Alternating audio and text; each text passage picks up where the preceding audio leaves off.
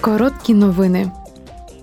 Минулого тижня міністри уряду Швеції окреслили комітетам Європарламенту пріоритети головування Швеції в Раді ЄС. Слухання продовжаться цього тижня. Основними пріоритетами шведського головування є безпека, конкурентоспроможність, зелений перехід та перехід в галузі енергетики, демократичні цінності та верховенство права. Головування Швеції розпочалося на початку січня і триватиме до кінця червня. Сьогодні та завтра депутати спеціального комітету Європарламенту з питань COVID-19 під час трьох слухань обговорять вплив пандемії на демократії та основоположні права ЄС.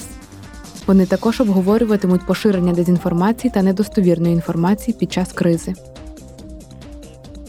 У суботу відзначається День захисту персональних даних. Ця дата знаменує річницю 108-ї Конвенції Ради Європи про захист особистої інформації. Це був перший законодавчий акт у сфері захисту даних. Впродовж багатьох років Європейський парламент працював над правилами захисту даних з метою надати громадянам можливість контролювати свої персональні дані в межах ЄС та створити високий рівень захисту даних, що відповідає цифровій ері.